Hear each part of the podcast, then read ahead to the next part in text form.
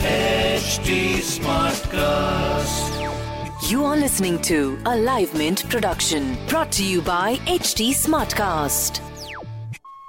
Hi guys, I am Prasun, and I'm back with another episode of Techtra, a podcast where we talk about everything technology. And this is the one where we take a hot topic in the industry and clear all misconceptions around it. It was a slow news week for tech this time, but you know what? I did pick out something interesting. And this week we're going to talk about cryptocurrencies.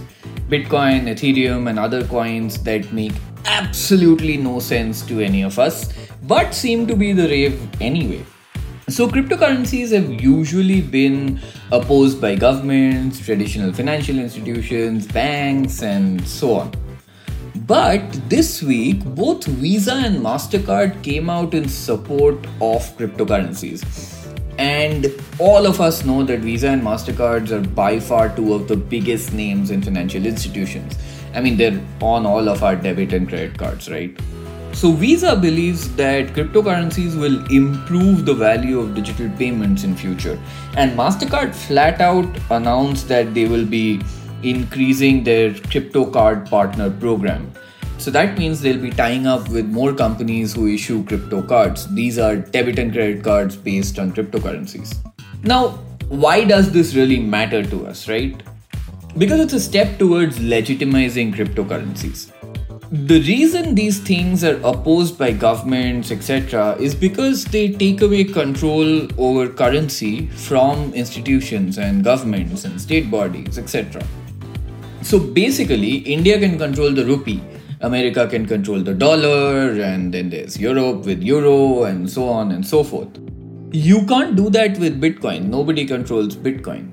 In fact, at this very instant when I'm recording the podcast, Bitcoin's value in India stands at one Bitcoin is equal to over seven lakh rupees.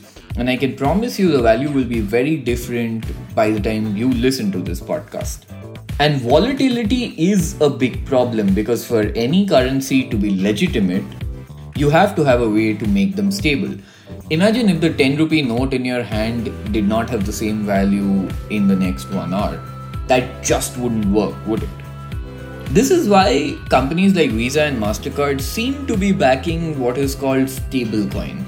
Now, this is another jargon that you will hear often. So stablecoins basically replicate fiat currency, that's our regular currency. So just like our regular currency is backed by tangible assets like gold, stablecoin is also backed by tangible assets so that it's not volatile. And that's a great thing. That's what keeps them in check and keeps them from being volatile, so traditional institutions can use them as a form of currency. Visa and all are also interested in cryptocurrencies because of the underlying tech, that is blockchain. And yes, I know it's a buzzword nowadays. And for the most part, every company that comes to you and says, "We do blockchain," they are actually just using it as a buzzword, unfortunately. However, blockchain does have a lot of functionality when it comes to financial transactions. It offers much more security, it offers much more accountability, and so on.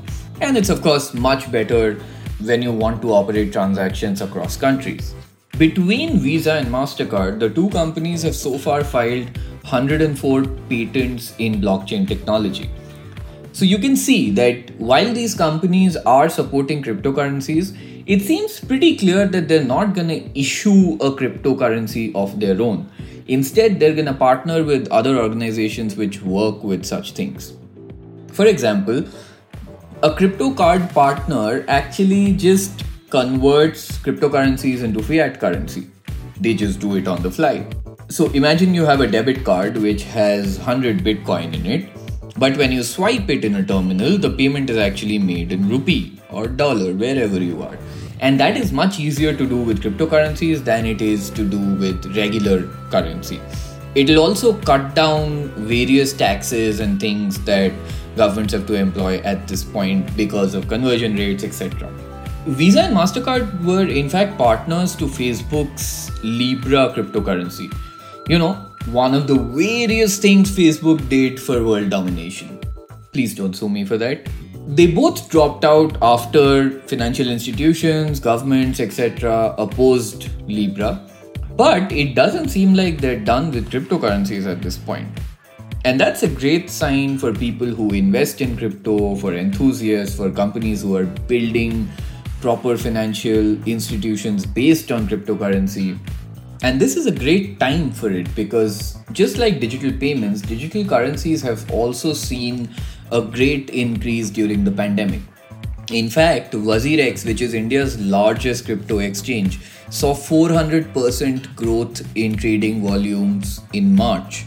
And I'll leave you with this. You can buy Coca-Cola in Australia and New Zealand by using Bitcoins now. So that's it for this week. What did you guys think of this episode? Is there something you guys would really want me to cover? Write to me. You can find me on Instagram and Twitter at Undertecher. Yes, you heard that right. That's U N D E R T E C H E R. Or you could just write to podcasts at hindustantimes dot com.